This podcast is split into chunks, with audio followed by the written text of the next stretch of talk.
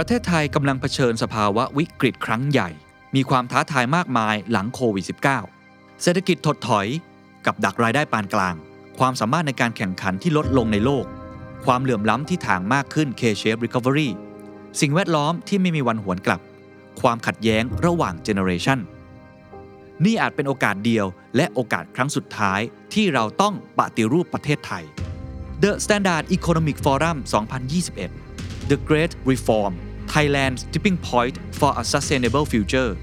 ปฏิรูปประเทศไทยเพื่ออนาคตที่ยั่งยืน เวทีที่เปิดกว้าง ปลอดภัย สร้างสรรค์ และยิ่งใหญ่ที่สุด ฟอรัมที่รวมตัวกันของ 50 ผู้นำรุ่นใหญ่และรุ่นใหม่ มากกว่า 20 เวที 3 วันเต็ม พบกับ สนอกอูนากูล นิธิเอียวศรีวงศ์สุรเกียรติเสถียรไทย บรรยงพงพาณิชย์ สุพัฒนพงษ์พันมีเชา เศรษฐพุทธสุทธิวาฒนรพุทธทองทองจันทรางสุเศรษฐาทวีสิน สมโพธอาหุไนอาทิตย์นันทวิทยา สุดารัตเกยุราพันธ์จริพรจารุกรสกุล ทิมพิธาลิ้มเจริญรัตท็อปจิรยุทธทรัพย์ศรีโสภา โคดดี้อัตพลกูดเดย์มายพัสราวลีธนกิจวิบูลผล และวิทยากรผู้ทรงคุณวุฒิอีกมากมาย พร้อมผู้ดำเนินการเสวนาพิเศษ สุดที่ชัยยุน งานจัด 3 วันเต็ม 26-28 พฤศจิกายน Virtual Conference ถ่ายทอดสดแบบ Full HD จัดเต็มแสงสีเสียง บัตร 1 วันราคา 1,500 บาท 3 วัน ราคา 3,900 บาท พิเศษ ซื้อบัตร Early Bird ก่อนวันที่ 20 พฤศจิกายน ราคาเหลือเพียง 2,500 บาท The Standard Member รับส่วนลดเพิ่มอีก 10%รับชมย้อนหลังได้ถึง 3 เดือน ซื้อบัตรได้แล้ววันนี้ที่ไทย Ticket Major ติ ดตามรายละเอียดเพิ่มเติมได้ที่ The Standard มาร่วมกันปฏิรูปประเทศไทย เพื่ออนาคตที่ยั่งยืนของทุกคน You're listening to The Standard Podcast เสียงจาก pop culture ที่เราอยากให้คุณได้ยิน โลกคือละครพอดแคสต์ พอดแคสต์ที่ชี้ชวนให้คุณมาดูละครและย้อนดูตัว สำรวจโลกจำลองที่สะท้อนสังคมไว้ในนั้น กับผมนุ้ยอารันหนองพลครับ ปั๊มวิรวัตรอจุตามนัทครับ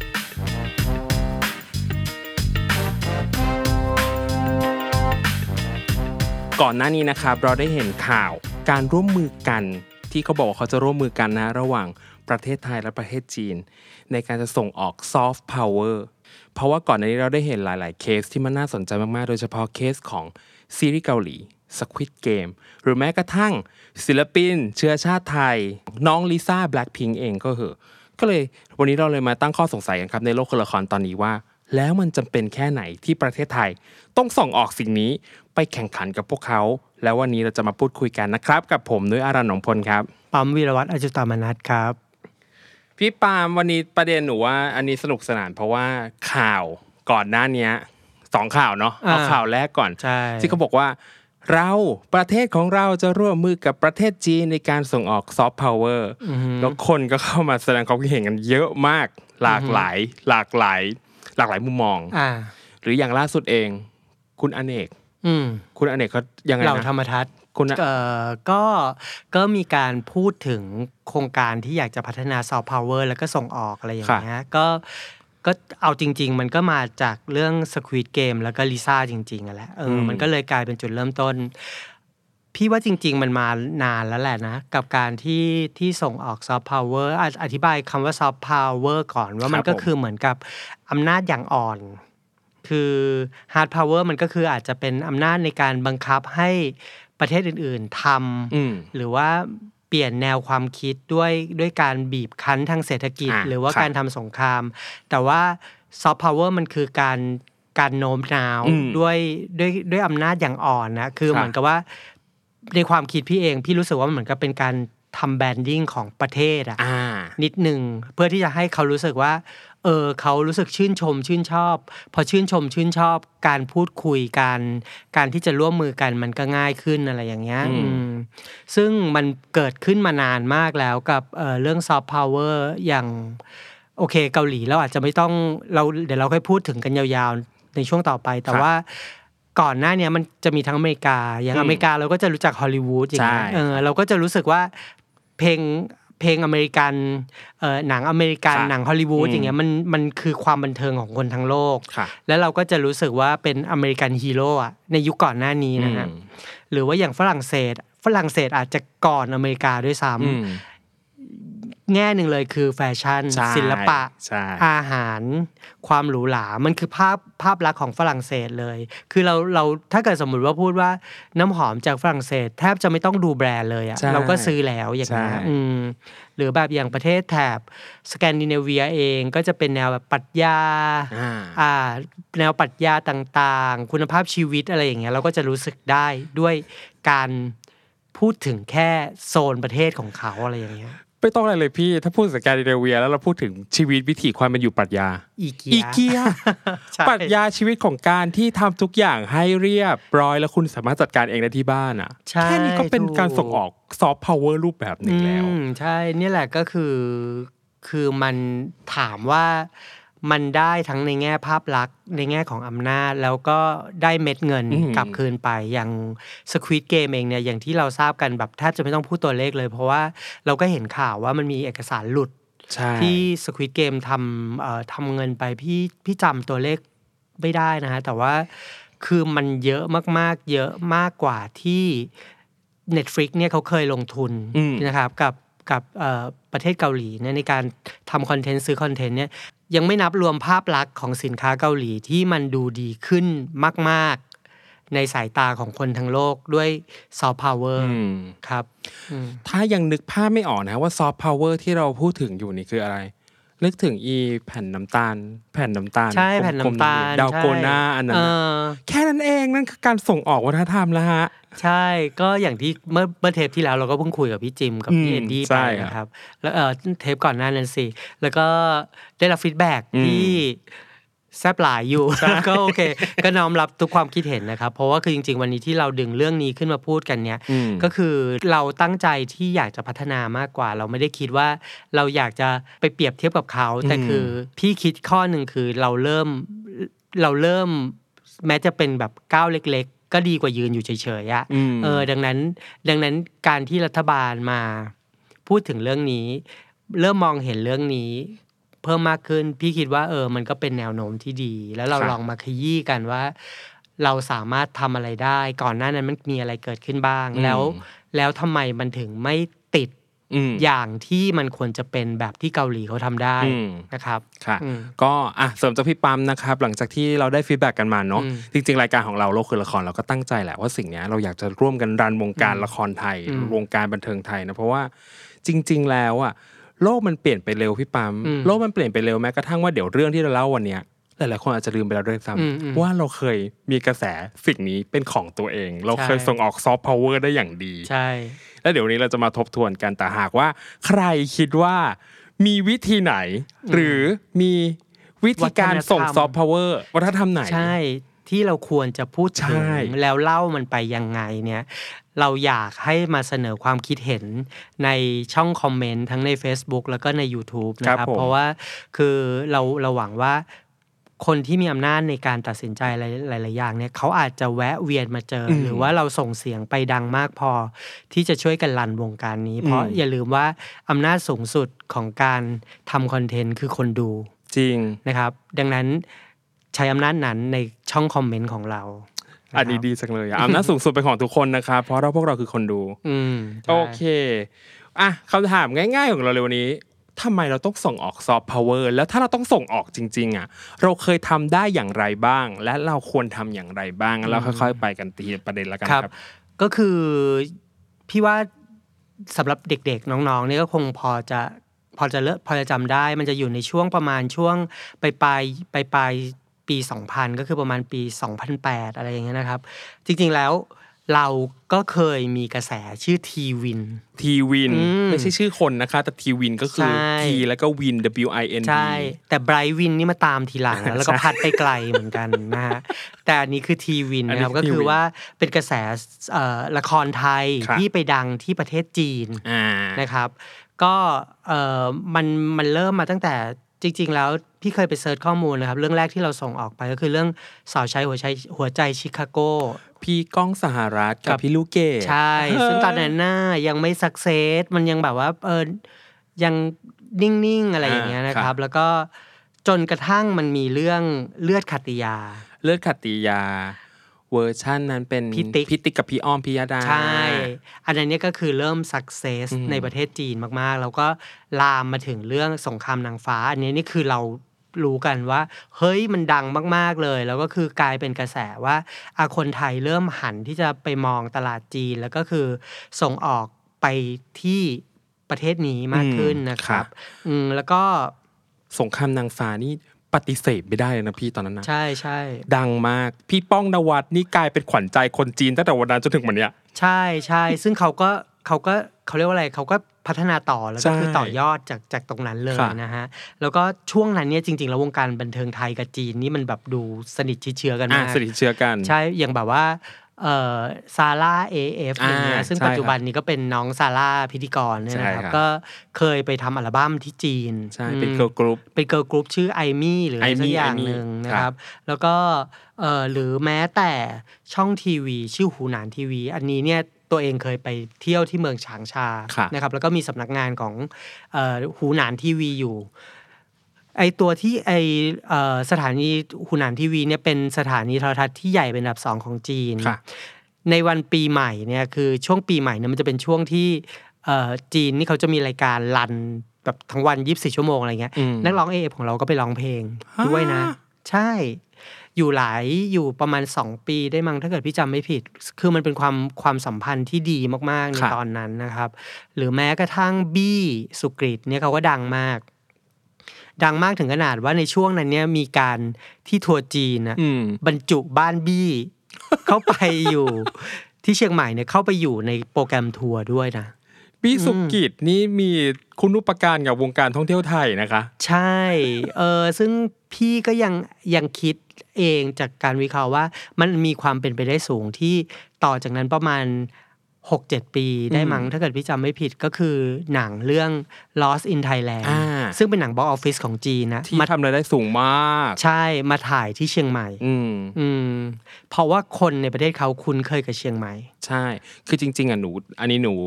จากที่เคยได้ยินได้ฟังมาเขาบอกว่าที่คนจีนคุ้นเคยกับเชียงใหม่มาก เพราะว่า หนึ่งอากาศมันใกล้เคียงอืมและอีกอย่างคือ ด้วยด้วยความบ้านเมืองที่มีภูเขานู่นนี่นั่นอะไรอย่างเงี้ยไม่ใช่แค่คนจีนนะ หรืออย่างคนญี่ปุ่นเองอะไรอย่างเงี้ยอืมก็ชื่นชอบในการที่จะมาใช้ชีวิตอยู่ที่จังหวัดเชียงใหม่อ่าของเราอะไรเงี้ยอ่าอืมอืมแล้วก็ทุกอย่างเนี่ยมันก็กลายเป็นลมจริง ๆ จากลมมันก็จะกลายจากลมทีวินมันก็กลายเป็นแค่ลมปาก เฮ้ย เป่าฟู่ๆแล้วก็หายไป นะครับเพราะว่าข้อหนึ่งเราต้องเราต้องเข้าใจก่อนว่าเอ่อในยุคนั้นเนี่ยมันเป็นยุคเปลี่ยนผ่านหลาย ๆ อย่างนะครับ แล้วก็รัฐบาลก็เปลี่ยนมีเหตุการณ์หลาย ๆ อย่างที่เปลี่ยนอืมการที่การส่งเสริมอะในในในพักหนึ่งก็มีการส่งเสริมด้วยการไปโรดโชว์ละครต่างค่ะๆในในประเทศจีน แล้วมันก็หยุดหายไปเลย ด้วยความเปลี่ยนแปลงในช่วงนั้น ถ้าเกิดเราย้อนไป อันนี้ประมาณ 10 ปีที่แล้ว เราเกิดเหตุการณ์ทางการเมืองก็ระยะเวลาเดียวกันเหมือนกัน ในช่วงท้ายๆของลมเนาะอ่าในช่วงก่อนลมแผ่วอ่าเราก็คนเอ่อเราก็จะมีเหตุการณ์การเปลี่ยนแปลงทางการเมืองในช่วงนั้นพอดีพอดีอะไรอย่างเงี้ยมันครับก็เลยทำให้การพัฒนาของมันอะไม่ไม่ได้ถูกพัฒนาให้มันต่อเนื่องอะไรอย่างเงี้ยอืมซึ่งแบบพี่อะแอบคิดข้อหนึ่งว่า เฮ้ยเราเองเราลอง ไปดูในโซนของเกาหลีบ้างอย่างเงี้ยอืมของเกาหลีเองเนี่ยคือเขาเริ่มมาตั้งแต่ปีประมาณยุค90 นะครับ ในช่วงซึ่งเกี่ยวเนื่องกับประเทศไทยด้วยนะรอเพราะว่าที่เขาเริ่มหันมามองเรื่องซอฟต์พาวเวอร์เป็นเรื่องสำคัญค่ะเกิดจากวิกฤตต้มยำกุ้งอ่าซึ่งวิกฤตต้มยำกุ้งเกิดขึ้นครั้งแรกเพราะประเทศไทยเออนะครับ แล้วก็อุตสาหกรรมการส่งออกของเขาเนี่ยซึ่งเคยอาศัยอุตสาหกรรมหนักค่ะอื มมันเริ่มมันก็เริ่ม drop ลง พอ drop ลงเนี่ยในช่วงนั้นเนี่ยมันมีหนังเรื่อง Jurassic Park จะจำภาคไม่ได้แต่ไม่ใช่ภาคแรกหรอก รู้สึกจะเป็นภาคสองหรือภาคอะไรเนี่ยเขาก็เลยมาดูตัวเลขว่า เฮ้ยเขาส่งออกรถยนต์ส่งออกเครื่องใช้ไฟฟ้าเนี่ย ปีหนึ่งเนี่ยเขาได้กำไรเท่านี้อืม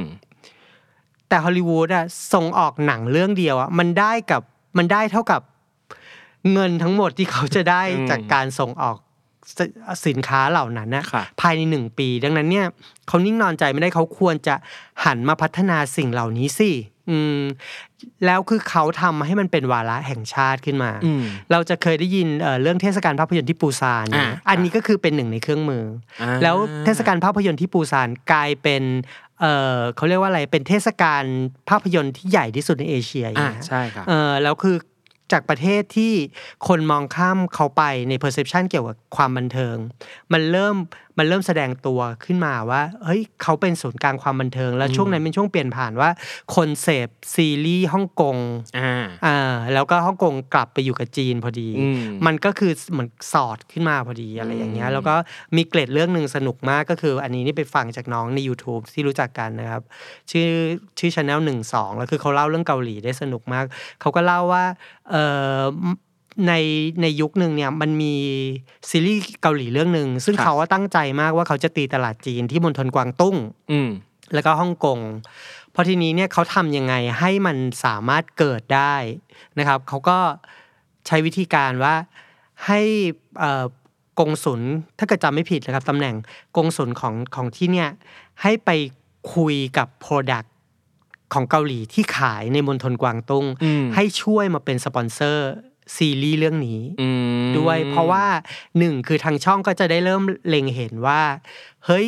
เขาเอามาฉาย มันมีลูกค้า มันมีคนสนใจจริง ๆ แล้วก็คือกลายเป็นว่าซีรีส์เรื่องนั้นของเกาหลี ก็ตีตลาดได้ที่กวางตุ้งแล้วก็ที่ฮ่องกงอันเนี้ยคือมันพอเรามองมันเป็นในรูปแบบของวาระแห่งชาติแล้วอะ ทุกอย่างมันง่ายขึ้นไง มันประสบความสำเร็จง่ายเพราะทุกคนมันช่วยกันอย่างเงี้ยอืมคือสำหรับเรื่องเนี้ยวิสัยทัศน์ไม่พอนะฮะ มันเป็นเรื่องของ strategy อะ คือพี่นึกภาพดิว่าสมมติเป็นคนเราอะ มันจะมานั่งนึกว่าแบบ เธอเธอดูสิจูราสสิกพาร์คเรื่องเดียวทำรายได้เท่ารายได้อุตสาหกรรมหนักของประเทศฉันงั้นฉันทำหนังดีกว่า งั้นเรามาพัฒนากันเถอะ แค่นี้เองง่ายมากเลย ใช่ จุดจุดประเด็นมันง่ายมาก แล้วแต่ว่าปัญหาคือ พี่ก็ไม่ได้ทำมาแบบปีสองปีแล้วมันประสบความสำเร็จอย่างที่ใช่พี่ปั๊มบอก ปีเก้าสองหนูเพิ่งเกิดนะใช่ พี่อะมานั่งคิดนะ สมมติว่าปี 92 ใช่ไหมเขาเนี่ยจะเริ่มเกาหลีเนี่ยจริง ๆ แล้วเริ่มที่จะเป็นที่ยอมรับในแง่ของการเป็นศูนย์ศูนย์รวมศูนย์กลางความบันเทิงของอืมเอเชียเนี่ยก็คือประมาณหลังปี 2000ค่ะ พี่ถามนิดนึง พี่แอบไปนั่งคำนวณเอง ถ้าเราสามารถตีตลาดจีนได้นะ ในปีประมาณ 2008 ถ้าเราสามารถพัฒนถ้าเราพัฒนามันมาถึงตรงเนี้ยเราจะตามหลังเกาหลีแค่นิดเดียวเองนะโอ้ยคนลุกถูกไหมเพราะเรามันใช้เวลาใกล้เคียงกันมากใช่เขาใช้เวลาประมาณ 10 ปีในการที่เขาเริ่มเป็นที่รู้จักในฐานะ ศูนย์กลางความบันเทิง สมมติว่าเราจากปี 2080 ปี คือประมาณ 2018 ค่ะ เราก็ควรจะตามเขาอยู่ ไม่ไกลไม่ห่างไม่ไกลขนาดมากนี้ถูกไหม แต่ว่าด้วยการที่เราพัฒนาขึ้นมาอย่างไม่เป็นระบบ มันก็เลยเป็นแบบทุกวันนี้นะครับ ซึ่งซึ่งถามว่าตอนเนี้ยก็ดีใจนะ ที่เขาเริ่มมองเห็นแล้วว่า เออมันมันควรจะส่งออกได้แล้วหรือว่ามันควรจะมาพัฒนามัน เพราะว่ามันเป็นแหล่งรายได้ แล้วก็มันช่วยพัฒนาให้ ภาพลักษณ์ของคนไทยเองก็ดีขึ้นแล้วก็คืออมสร้างงานให้คนในวงจรธุรกิจนี้ด้วยเหมือนกันอะไรเงี้ยอืมครับ ย้อนกลับไปตอนที่ซอฟต์พาวเวอร์ไทยของเรา เรียกว่าซอฟต์พาวเวอร์เลยก็ได้มั้งไม่รู้ เรียกว่างานละครไทยของเราแล้วกันครับพี่ปั๊มพี่ปั๊มเคยเล่าให้ฟังเรื่องหนึ่งคือที่เราเคยอัด demo กันไปอืมเรื่องที่พี่ปั๊มไปอิหร่านปะใช่ คือพี่เคยไปที่ประเทศอิหร่านนะครับ อิหร่าน ซึ่งในยุคที่ก่อนแอร์เอเชียเปิดบินด้วยอืมอืมคือเราไปตั้งแต่ยุคต้นครับ2000 นะครับ แล้วก็เป็นประเทศที่ปิดตอนไปนี่คือมีเรือรบสงครามอัลเปอร์เซียนี่เรือรบจอดอยู่สามลำอย่างเงี้ยอืมปรากฏสิ่งที่เราไปเนี่ยก็คือเราเจอรายการเออเราเจอละครเออซีรีส์เรื่องแดจังกึมฉายอยู่ อืมแล้วคือร้าน ร้านเนี่ยตามร้านข้างทางที่แบบว่าเป็นร้านขายหนังสือ มีเรื่องย่อแดจังกึมเฮ้ยซึ่งมันเซอร์ไพรส์มากว่า เฮ้ยจริงเหรอวะมันคือมันเป็นไปได้ยังไงคือในประเทศที่ปิดอย่างนั้น แล้วก็อีกอันหนึ่งก็คือรถยนต์ ก็เป็นรถแบรนด์เกาหลีด้วยนะ ที่อิหร่านเยอะมากก็คือเขาก็เขาก็เชื่อมโยงกันได้อะไรอย่างเงี้ยเออแล้วกลายเป็นว่าวัฒนธรรมของเรากับเกาหลียังยังดูมีความใกล้เคียงกว่าวัฒนธรรมจากอิสลามแล้วมาสัมผัสได้กับความเป็นแดจังกึมอะนึกออกไหมอืมอืมเออ มันก็เป็นความ Amazing อย่างหนึ่งหรือแม้แต่ในในโซนอเมริกาใต้เอค่ะงเขาก็รับซีรีส์เกาหลีเหมือนกัน แล้วก็นักร้องเกาหลีด้วยอืมนะครับ ข้อหนึ่งก็คือมันด้วยมันจริง ๆ แล้วมันต้องพัฒนากันไปทั้งหมด อย่างเอ่ออุตสาหกรรมของเกาหลีเองก็ไปเปิดตามที่ต่างๆอืมอย่างเงี้ยมันก็จะเหมือนกับการแพร่กระจายอะอ่าแพร่กระจายครับให้เขารู้สึกคุ้นเคยอะไรอย่างเงี้ยเออมันก็เลยกลายเป็นว่าทุกอย่างมันเลยดูสอดรับกันไปหมดเลยอะซึ่งอันนี้เราก็เราก็นับถือนะว่าเออเขาก็คิดได้แล้วก็คือทำสำเร็จได้ด้วยอะไรเงี้ยอืมเอาพี่นึกภาพว่าโลกนี้รู้จัก ซัมซุงรู้จัก LG คือก็รู้จักแหละในฐานะเขาเป็นเครื่องใช้ไฟฟ้าเป็นนู่นเป็นนี่เป็นนั่นอะแต่ถ้าถามว่าหนูเห็นเขาชัดเจนมากแค่ไหน คือการเห็นเขาในซีรีส์เกาหลีพี่ ใช่จริง แล้วสนุกที่ที่ที่ตลกกว่านั้นคือเราจะรู้จักกับแบรนด์ที่ชื่อ LG อ่าแต่ว่ารุ่นของพี่เนี่ย LG สมัยก่อนคือชื่อ Lucky Gold Star อ่าฮะซึ่งเป็นสินค้าเครื่องใช้ไฟฟ้าราคาถูกอืมที่คนทุกคนไม่มีใครเคยแลเลย แต่ LG พัฒนาตัวเองมาพร้อม ๆ กับ Soft Power นี่แหละ แล้วกลายเป็นแบรนด์ LG ทุกวันนี้ซึ่งเราเราเชื่อมั่นในแบรนด์ของเขาใช่อะเหมือนกับเราเชื่อมั่นในซีรีส์เขาใช่อะเนี่ยคือความ Amazing และคือพลังของ Soft Power จริงเออ คุยขนลุกอะยิ่งคุยไปรู้สึกว่า เราประเทศกูทำอะไรอยู่อะๆใช่อืมแต่เราก็ยังมีความหวัง เพราะว่าอย่างน้อยๆก็คืออะเราเริ่มเห็นข่าวสัญญาณที่ดีในการที่เราเริ่มหันกลับมามอง ว่าอืมเราเองก็มีดี เพราะว่าถ้าเกิดเทียบแล้วอย่างเมื่อเมื่อเมื่อเทปที่แล้วเราเพิ่งคุยกันไปว่า จริง ๆ แล้วประเทศเพื่อนบ้านของเราอ่าหรือว่าในโซนอาเซียนค่ะน่ะพี่เชื่อว่าประเทศไทยคือหนึ่งในจุดหมายอืมคือหนึ่งในศูนย์กลางความบันเทิงเลยนะอืมเพราะว่าเอ่อเคยเขียนบทความนะครับ เรื่องเรื่องเกี่ยวกับว่าละครไทยเนี่ยมันไปดังที่ไหนบ้างอืม ตอนนี้เนี่ยมันอาจจะไม่เหมือนเดิมละ เมื่อก่อนเราเราก็ขายให้ช่องทีวีอะไรหรืออะไรเงี้ย ตอนนี้มันจะเริ่มเป็นอะไรเป็นการแบบเอ่อขายให้ OTT ต่างอ่าอืมค่ะนะครับ ก็มีสถิติน่าสนใจอีก อันนี้อืมก็ลองก็ลองถามมาจากวิวนะครับค่ะซึ่งวิวก็น่ารักมากก็ก็ก็ถามไปว่าเออมันมีเรื่องไหนที่ไปประสบความสำเร็จในที่ไหนบ้างค่ะซึ่งเขาก็ตอบมา ซึ่งเราก็ เออ มันก็ขำดี แต่ว่าคือเราเราว่าเออ มันก็เป็นมุมที่ดี เขาชอบเรื่องดราม่านะค่ะ ซึ่งเราคิดว่าแบบอะเลือกตบตีเรื่องอะไรอย่างเงี้ย ปรากฏว่า เฮ้ย มันไป success ในมาเลเซียอืมในอินโดนีเซีย อย่างแบบสถิติก็คืออย่างเช่นเรื่องเมียน้อยอย่างเงี้ย เมียน้อยน้องมุก น้องมุกใช่น้องมุกกับอาหนิงนิรุตใช่ ซึ่งเมียน้อยเนี่ย ก็ไปดังในประเทศนั้นอ้าวดังถึงขั้นว่าติดอันดับว่า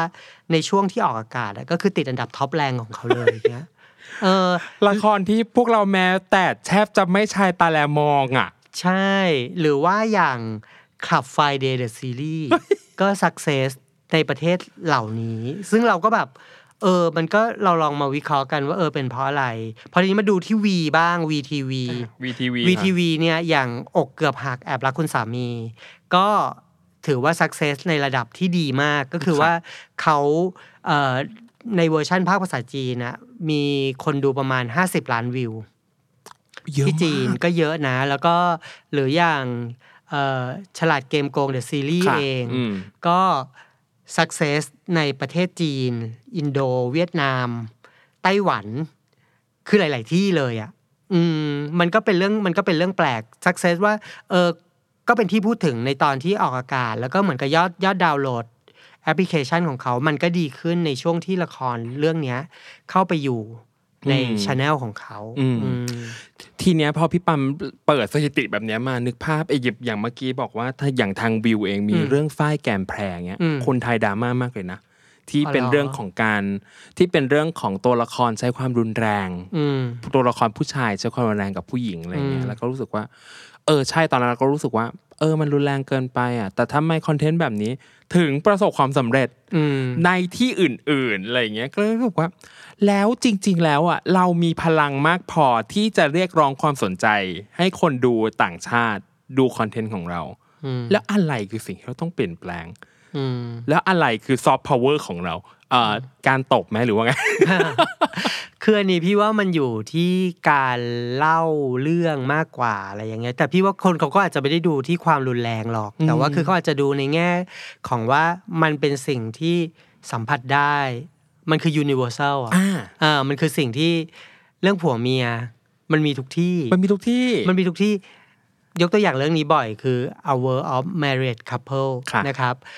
A World of Married Couple เวอร์ชัน original คืออังกฤษนะอืมไม่ใช่เกาหลีค่ะคือเรื่อง Doctor Foster ค่ะแล้วก็กำลังจะมีเวอร์ชั่นไทยคำถามก็คือ ผู้หญิงทุกสีผิวทุกเชื้อชาติมีปัญหาเรื่องครอบครัว ในทั้งนั้นอิแหละชูใกล้เคียงกันทั้งหมด เออ ถูกไหมใช่เพียงแต่ว่าเขาเล่ายังไงให้มันรู้สึกล้ำลึก แล้วมันรู้สึกว่า เอ้ย ฉันก็โดน แล้วฉันรู้สึกแบบนี้เลยอะอันนี้คือ key success ของเรื่องเหล่านี้มากกว่าอืมพี่ว่าอย่างเมียน้อยเอาสารภาพตามตรงเมียน้อยกับฝ้ายแกมแพรนี่เราก็ไม่ได้ดูอืมแต่แค่ว่ามันก็อาจจะไปโดนจิตโดนใจ โดนปัญหาชีวิตบางอย่างของคนในภูมิภาคนี้ใกล้เคียงกันอ่าอืม อย่างที่บอกไปเรื่องที่เรายกตัวอย่างกันบ่อยมากคือ A World of Married Couple อะอืมคือ universal plot จริง ๆ นะ แต่คำถามคือ ถ้านี่คือการเล่าเรื่องเมียหลวง เมียน้อยเนี่ย ใครๆก็มีได้ค่ะคำถามคือจะมียังไงให้ชาญฉลาดที่สุดใช่ถูกจริง แล้วคือพล็อตไทยก็เยอะใช่ไหมพล็อตไทยพล็อตไทยเยเยอะอะมากมากกับการที่เมียหลวงไปเจอเมียน้อยหรืออะไรอย่างเงี้ยเอาง่ายๆเลยอย่างกระเช้าสีดาล่าสุดอืมอย่างเงี้ยกระเช้าสีดาล่าสุดก็พยายามจะเอ่อให้ตัวเมียหลวงอืมแสดงพฤติกรรมบางอย่างที่ดูเหนือชั้นกว่าอืมโดยที่ไม่ได้เป็นการวี้ดว้ายกระตู้วู้วิ่งอืมเข้าไปตบอะอืมแต่คือชั้นเหนือชั้นกว่าอะไรอย่างเงี้ย ซึ่งความสำเร็จก็ดูที่เรตติ้งได้ว่าจจริงริง ๆ คนก็พร้อมที่จะรับเรื่องอืม ความฉลาดในการแก้ปัญหามากกว่าการตบตี แล้วความฉลาดของการแก้ปัญหาอีกเรื่องหนึ่งที่อันเนี้ยหนูต้องชื่นชมผู้จัด ถ้าเรายกตัวอย่างกับชนสีดาพี่ ชอบด่านักใช่ไหมว่าละครไทยมีฉากตบตีเยอะเกินไป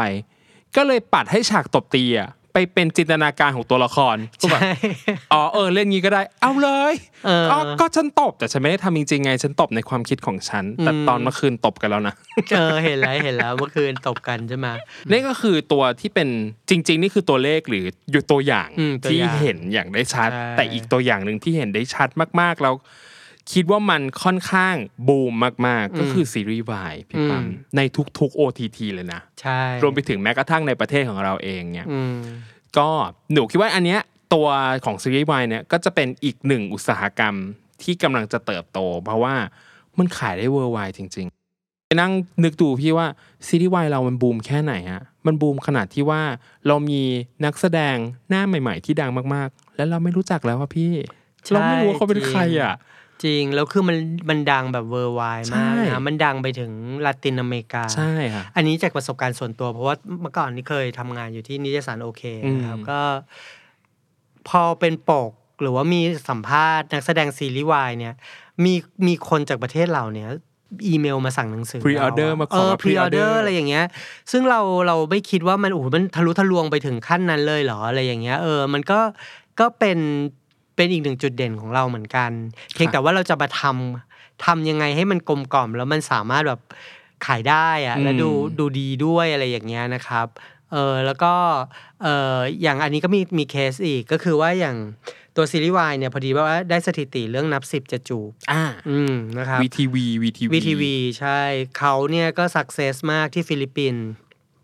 แล้วก็ในประเทศ ประเทศแถบนี้ก็อืมก็ถือว่า success success มากอะไรอย่างเงี้ยซึ่งเขาก็จะมีแบบเขาก็มีกลวิธีเขาทำ uncut ทำอะไรอย่างเงี้ยเลยคือยอดยอดดาวน์โหลดมันก็ดีมาก อันนี้นี่คือการเอา material เดียวอะแต่คือทำยังไงให้มันเกิดกระแสที่ที่มันดึงดูดอืมมากกว่าเดิมอะไรอย่างเงี้ยเพื่อดึงดึงคนดูเข้ามา แล้วก็มันก็มันก็ต่อยอดไปได้อีกอะเออแล้วจากที่ช่องสามบอกว่าอะ ไม่ช่องละช่องทีวีหลักไม่มีซีรีส์วายเลย ใช่ แต่ตอนนี้ในโปรแกรมของช่องสามตอนกลางคืนตอนดึกนะฮะ มีติดต่อกันอย่างเงี้ยใช่แต่ว่ามันมีตัวเลขอะไรบางอย่างที่มันซ่อนอยู่ถูกไหมใช่อืมกำลังจะบอกพี่ว่าใช่เลย นับสิบจะจูบเนี่ยอืมเป็นเรื่องแรก ๆ เลยที่ช่องสามเอาซีรีส์วายลงอืมในผังหลักของอืมช่องตัวเองโดยที่ไม่ต้องไปฉายในแบบในแอป ในนู่นใช่นี่นั่นแล้วก็รู้สึกว่า นี่คือการปรับตัวครั้งหนึ่งของวงการโทรทัศน์ไทยเหมือนกันเพราะก่อนอันนี้เราก็จะเห็นซีรีส์วายจากช่องแบบ GMM 25วัน31อะไรเงี้ยช่องที่ช่องที่นำชาวบ้านเขามาเลยคืออะ GM ยี่ห้าอ่าทำอุยเขาทำมาหลายปีมากๆแล้วอืค่ะมแล้วก็สักแป๊บ หนึ่งหนูก็จะเห็นวันจันทร์กลางคืนอ่าช่องวันสามสิบเอ็ดมาแล้ว มีซีรีส์วายวันวันพุธกลางคืน ช่องสามมาแล้ว แต่เดี๋ยวอ่ารอดูว่าคุณหมีปาฏิหาริย์ใช่ละครยาวเรื่องใหม่ของช่องสามที่เป็นละครแบบละครวายล้วนอ่าๆเลยอะไรเงี้ยที่กำลังจะลงผังหลักเนี่ยอืม เรามาดูกัน ว่ามันจะเป็นยังไงว่ามันจะเป็นยังไง ใช่ ซึ่งซึ่งสิ่งเนี้ยมันก็จะเป็นสิ่งที่พี่คิดว่าเออก็เป็นสิ่งที่น่าจะส่งออกได้ เรามีคนที่สักเซสจากซีรีส์วายเยอะแยะที่ไปดังในต่างประเทศยอมากนะครับพี่อย่างอะยกให้ยกตัวอย่าง พี่พูดมาแล้วไบร์ทไบร์ทวินวินอย่างเงี้ยพี่ไบร์ทวินประสบความสำเร็จขนาดที่ว่าประเทศญี่ปุ่นเนี่ยอืมเปิดจองตั๋วเอ่อเวอร์ชันหนังอะอืมก็คือหมดเกลี้ยงทุกรอบทุกโรงมี figure เป็นของตัวเอง แต่เคสที่เซอร์ไพรส์ที่สุดเลยว่าพี่ ประเทศเกาหลีอืมซื้อลิขสิทธิ์ เพราะเราคู่กัน ไปทำเป็นเว็บตูน โอ้เหรอ และประเทศไทย ไปซื้อลิขสิทธิ์เว็บตูนเกาหลี กลับมาแปลเป็นภาษาไทย โอ้ my god นี่มันอะไรกันเนี่ย อะไรวะเนี่ยเออนี่เหรอพี่นี่คือเออนี่คือความยิ่งใหญ่แล้วเอาจริงไบรท์วินสำหรับหนูนะ ข้ามคืนจริง ๆ แค่เพียง EP แรก EP สองออนออกไปแล้วแบบ ทุกวันนี้ไบรท์มีคน follow Instagram 9 ล้านพี่หนู follow น้องตั้งแต่น้องคนยังมาฟอลไม่ถึงแสนอะคิดดูดิอืแป๊บเดียวเท่านั้นแหละเขากลายเป็นแบบ new star คนใหม่หรืออย่างอ่าคนที่ดังมากๆอีกคนหนึ่งมิวกลัฟอืมจากใช่ TharnType the Series อะไรเงี้ย พี่คนอะไรวะ ขยับตัวนิดเดียวทำอะไรก็ตามแฮชแท็กขึ้นอันดับหนึ่ง worldwideนี่คือคนไทยนะคุณ ใช่ถูก อืมซึ่งจริงๆแล้วมันก็ไม่ควรมองข้าม ไม่ควรมองข้าม คือก่อนหน้าที่จะมีสองข่าวนี้ในเรื่องของการสนับสนุนเนี่ยครับสนับสนับสนุนเนี่ยพี่พี่จำได้ว่าก่อนหนั้นเนี่ยเคยมีหน่วยงานหนึ่งพูดเรื่องนี้ขึ้นมาเรื่องการดันซีรีส์วายไปที่ต่างประเทศเหมือนกันครับแต่เรายังเรายังไม่รู้ว่าสิ่งเหล่านี้มันจะออกมาเป็นรูปธรรมยังไงได้บ้าง อืม เออเพราะว่าเออ ก็ต้องรอดูกันต่อไปครับว่าว่ามันว่ามันน่าจะออกมาในรูปแบบไหนอะไรอย่างเงี้ยฮะอืมอืมจริง ๆ อย่างที่เราคุยเคยคุยกันรวมไปถึงคิดว่าหลาย ๆ คนในสังคมเนี้ยอืมจะมีความคิดเห็นเหมือนกันคือว่ารัฐไทยเล็งเห็นว่าซีรีส์วายมันขายได้อืมอยากดัน แต่คำถามคือว่าแล้วรัฐเราคนเราประชาชนเราหรือแม้กระทั่งผู้หลักผู้ใหญ่ในบ้านเมืองเนี่ยเข้าใจสิ่งนี้มากพอหรือยังโดยเฉพาะเรื่องของความหลากหลายทางเพศใช่อะไรอย่างเงี้ยก็อาจจะเป็นเรื่องที่ต้องจับตาดูกันต่อไป แต่ว่า มันจะมีเรื่องหนึ่งก่อนอันนี้ที่กำลังฉายอยู่และใกล้จบแล้วที่ที่คิดว่าอันเนี้ยเขาพยายามใส่ความซอฟต์พาวเวอร์ลงไปในซีรีส์วายคือ Bite Me ส่งร้อนเสิร์ฟรักอะไรเงี้ยก็เป็นเรื่องราวของเชฟและเด็กหนุ่มคนหนึ่งอะไรเงี้ยที่แบบมาพบรักกัน แล้วก็ระหว่างที่พบรักกันก็คืออยู่ในร้านอาหารนะอืมอืมแล้วนั้นในในซีรีส์เองก็จะนำเสนอไปเลย แกงเขียวหวานนู่นนั่นแบบเฮ้ย ก็ดูน่าสนใจดี อะไรอย่างเงี้ยก็อาจจะเป็นหมุดหมายใหม่ของของซีรีส์วายบ้านเราก็ได้อะไรอย่างเงี้ยครับอืมนุ้ยพูดเรื่องความเข้าใจพี่ดีมากๆเลย พี่อยากพี่อยากจะพูดนิดนึงว่าจริง ๆ แล้วประเทศไทยส่งออกวัฒนธรรมของเรามาตั้งนานแล้วนะครับอย่างทั้งเรื่องการไหว้การลอืมำแล้วก็วัฒนธรรมเรื่องอาหารอย่างเงี้ยเราส่งออกอยู่แล้ว แต่เราอยากให้การที่เราคิดว่าเราจะส่งออกวัฒนธรรมในครั้งเนี้ย มันไม่ใช่เป็นการส่งออกวัฒนธรรมแช่แข็งนะอ่าค่ะแช่แข็งแบบ แตะไม่ได้สัมผัสไม่ได้ วิจารณ์ไม่ได้ เอามาประยุกต์ไม่ได้ ถ้าเกิดวัฒนธรรมมันไม่เชื่อมโยงกับชีวิตมนุษย์ปัจจุบันแล้วอะมันก็จะถูกลืมแล้วมันก็จะตายของมันไปเองอืมดังนั้นเนี่ยตีความคำว่าซอฟต์พาวเวอร์ ให้แตกก่อนใช่นะแล้วก็ตีความคำว่าวัฒนธรรมให้แตก แล้วเราอย่ายึดว่าเราขายวัฒนธรรมอันดีงามและสวยงามของเรา ใครก็สนใจไม่ใช่อืมคุณสอดแทรกวัฒนธรรมของคุณ แต่ประเด็นที่คุณจะต้องพูดกับคนทั้งโลกคือประเด็นที่คนทั้งโลกเขาพูดกัน อืมเรื่องนี้คือสำคัญมากเอ่อ มีคุณอเนกยกตัวอย่างเรื่องโซจูขึ้นมาครับนะครับ ในการส่งออกวัฒนธรรม ถามก่อนว่าประเทศไทยให้กินแอลกอฮอล์ในทีวีหรือเปล่าคำถามคืออ่าเอาให้กินแอลกอฮอล์ในทีวีหรือเปล่าคำถามคือทำไมต้องให้กินแอลกอฮอล์หลังห้าโมงเย็นมันเป็นอะไรนั่นน่ะสินั่นน่ะสิเรื่องนี้คือถึงบอกว่าอย่าพูดแค่ลอยๆใช่อะคือมันเป็นส่วนประกอบทั้งองค์คาพยพ ที่เราจะต้องมาแก้ไขเราต้องมาสมหัวกันว่าปัญหาความติดขัดมันคืออะไร แล้วเราถึงจะส่งออกไปได้ไงใช่ไม่ใช่ว่าไปแล้วปืนจ่อหัวยังมีเซ็นเซอร์อยู่อย่างเงี้ยเออคือ ในเมื่อสังคมโลกเขาเขาไปไกลกว่านั้นแล้วอะเรายังจะเป็นแบบนั้นอยู่เหรอ หรือว่าแม้แต่ประเด็นเรื่องลำเรื่อง อาหารเรื่องอะไรเงี้ยทำยังไงให้มันเชื่อมโยงกับเขาอืมเชื่อมโยงถึงชีวิตปัจจุบันของเขา หรือว่าเป็นประเด็นสังคมที่คนทั้งโลกเขาพูดกันอยู่ใช่ถ้าเขาพูดกันเราพูดบ้าง รับได้ไหมเออ ฟังหรือเปล่า อันนี้ใช่คือสิ่งที่สำคัญมากต้องไปทำการบ้านนะครับ อันนี้ฝากไว้สำหรับผู้ที่มีไอเดียเอ่อสำหรับหน่วยงานรัฐที่มีไอเดียในการที่จะทำเรื่องนี้ เราถึงบอกไงว่า ครั้งเนี้ยเราอยากที่จะให้คนฟังอะช่วยกันเสนอไอเดียอืมว่า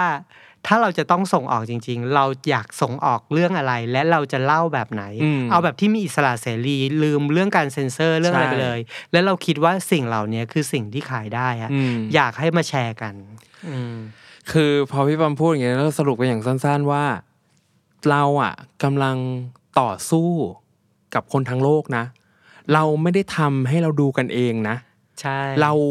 ทำให้ดูกันเองมันก็เลือกหนึ่งฮะอืมแต่ว่าเราทำให้ดูกันเองบนบริบทที่คนทั้งโลกเขาก็พร้อมดูของของเราอะ ใช่ถูกต้อง มันไม่ใช่ว่า เธอเธอในฐานะรัฐเธอจะส่งออกซอฟต์พาวเวอร์เพื่อเธอจะแข่งให้ฉันดู แข่งกับประเทศอื่นให้ฉันดู ไม่ใช่เธอแข่งกับประเทศอื่นค่ะ ไม่ใช่ว่าต้องทำให้ฉันดูนึกออกไหมใช่ถูกต้อง ซึ่งอันเนี้ยพี่ว่าแบบเป็นการบ้านที่ควรจะทำอย่างอย่างเมื่อครั้งที่เราเราก็คุยกับทางซีดูซีรีส์ซีเรียสเขาบอกว่าน่านน้ำปัจจุบันน่านน้ำของกะความบันเทิงเรามันไม่ใช่ มันไม่ใช่แค่คนในประเทศแล้วอะใช่มันคือ world citizen แล้วใช่อะเออ ดังนั้น ดังนั้นนะพี่ว่าคนเขียนบทพร้อมนะอืมถ้าให้ฉันพูดใช่ฉันพร้อม รัฐเองพร้อมหรือเปล่าที่จะฟัง และยอมรับมันอืมอันนี้คือสิ่งที่เป็นการบ้านประชาชนคนในคนในอุตสาหกรรมนี้พร้อมแล้ว ถามกลับไปว่ารัฐบาลพร้อมหรือเปล่าอืมอืมที่เล่ามาทั้งหมดอะที่เราคุยกันมาทั้งหมดอะ เราอยากเห็นมันเปลี่ยนแปลงจริงๆนะใช่คือเราเห็น potential ไงเราถึงพูด ใช่ถูกต้องเราเห็น potential ว่ามันมันดันไปได้ใช่แล้วคือ ขนาดว่าเราอะไม่ได้มีไม่ได้มีควะการสนับสนุนจากภาครัฐในยุคก่อนๆเรายังดันมันไปได้ถึงขนาดนั้นเลย แล้วถ้าเกิดสมมุติว่าหน่วยงานภาครัฐมีความเข้าใจและสนับสนุนมันเป็นกระบวนการเป็นขั้นเป็นตอน พี่เชื่อมากๆว่ามันไปได้ไกลมากอืม พี่อยากยกตัวอย่างพอดีเมื่อกี้เราเราก็คุยกันนะครับ ว่าอยากจะให้ช่วยเอ่อยกตัวอย่างอะไรเงี้ยแอบไปคิดมาเหมือนกัน เรายกตัวอย่างให้นิดมีนึงว่ะอ่าไหนไหนไหนไหนคุณปั๊มคุณปั๊มหนูขอตัวอย่างหน่เออยอคือเราเราพี่พี่รู้สึกว่า ถ้าเกิดสมมติเราเอาจะเอาสอดแทรกซอฟต์พาวเวอร์ของไทยเข้าไป ให้แมทชกับซีรีส์วายแล้วก็ประเด็นสังคมระดับโลก พี่คิดว่าพี่อยากทำเรื่องเกี่ยวกับเราคิดเล่น ๆ ว่าเราอยากจะทำเรื่องความรักที่เกิดขึ้นในคณะละครนอก ซึ่งคณะละครนอกในสมัยก่อนเนี่ยมันคือผู้ชายผู้กับชายล้ผู้วนชายอ่าเอ่อลองให้มันเกิดขึ้นในยุคในในในสิ่งเหล่านั้นนะ แล้วให้เรื่องราวเล่าผ่านรุ่นลูกรุ่นหลาน ซึ่งไปสืบค้น ถึงประวัติชีวิตของคนในยุคก่อนหน้านั้นนะแล้วดึงเรื่องความหลากหลายที่เกิดขึ้นในยุคนั้นกับยุคนี้มาเปรียบเทียบกันนะเอ้ยมันจะเป็นเรื่องราวที่น่าประทับใจมากเลยนะว่าอ่าโอเคบัดพี่พี่ไม่อยากให้มันเป็นการย้อนยุคว่าคนหนึ่งหลงยุคไปอยู่อันนั้นอืมอืมอืมแต่คือมันเล่าผ่านบริบทของคนต่างมิต่างเวลากันอะอ่าอืม แล้วก็เล่าเรื่องนี้แล้วคือความมุงมิงในความที่เป็นไทยด้วย แต่มันก็จะมีความมุงมิงในระในแบบของโบราณอะไรอย่างเงี้ยอืมพี่ว่า เออมันเป็นสิ่งที่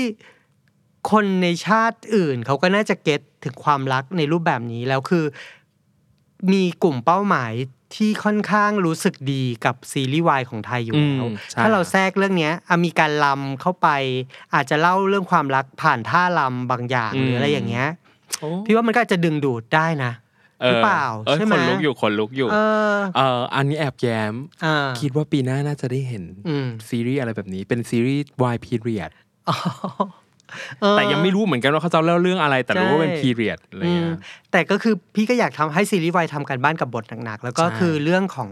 คุณภาพนักแสดงก็มีส่วน อาจจะต้องมากกว่าหน้าตานิดนึง คือใช่ให้ให้ให้น้องอินกับบทนิดนึงอะพี่ว่าอืมเรื่องเนี้ยสามารถพัฒนาได้พัฒนาได้ แล้วพอดีมีอีกเรื่องหนึ่งซึ่งเรื่องนี้เราเคยได้ยินมาค่อนข้างนานแล้ว เคยจะทำเป็นภาพยนตร์นะครับเป็นของเอ่ออาจารย์คึกฤทธิ์ปราโมดเรื่อง ฆาตกรรมจากก้นครัวอ่าชื่อน่าสนใจจังเอ่อฆาตกรรมจากก้นครัวเนี่ยมันก็จะเป็นการเล่าเรื่องแบบเอ่อการฆาตกรรมของเอ่อมีมีผู้หญิงคนหนึ่งเขาแต่งงานกับค่ะผู้ชาย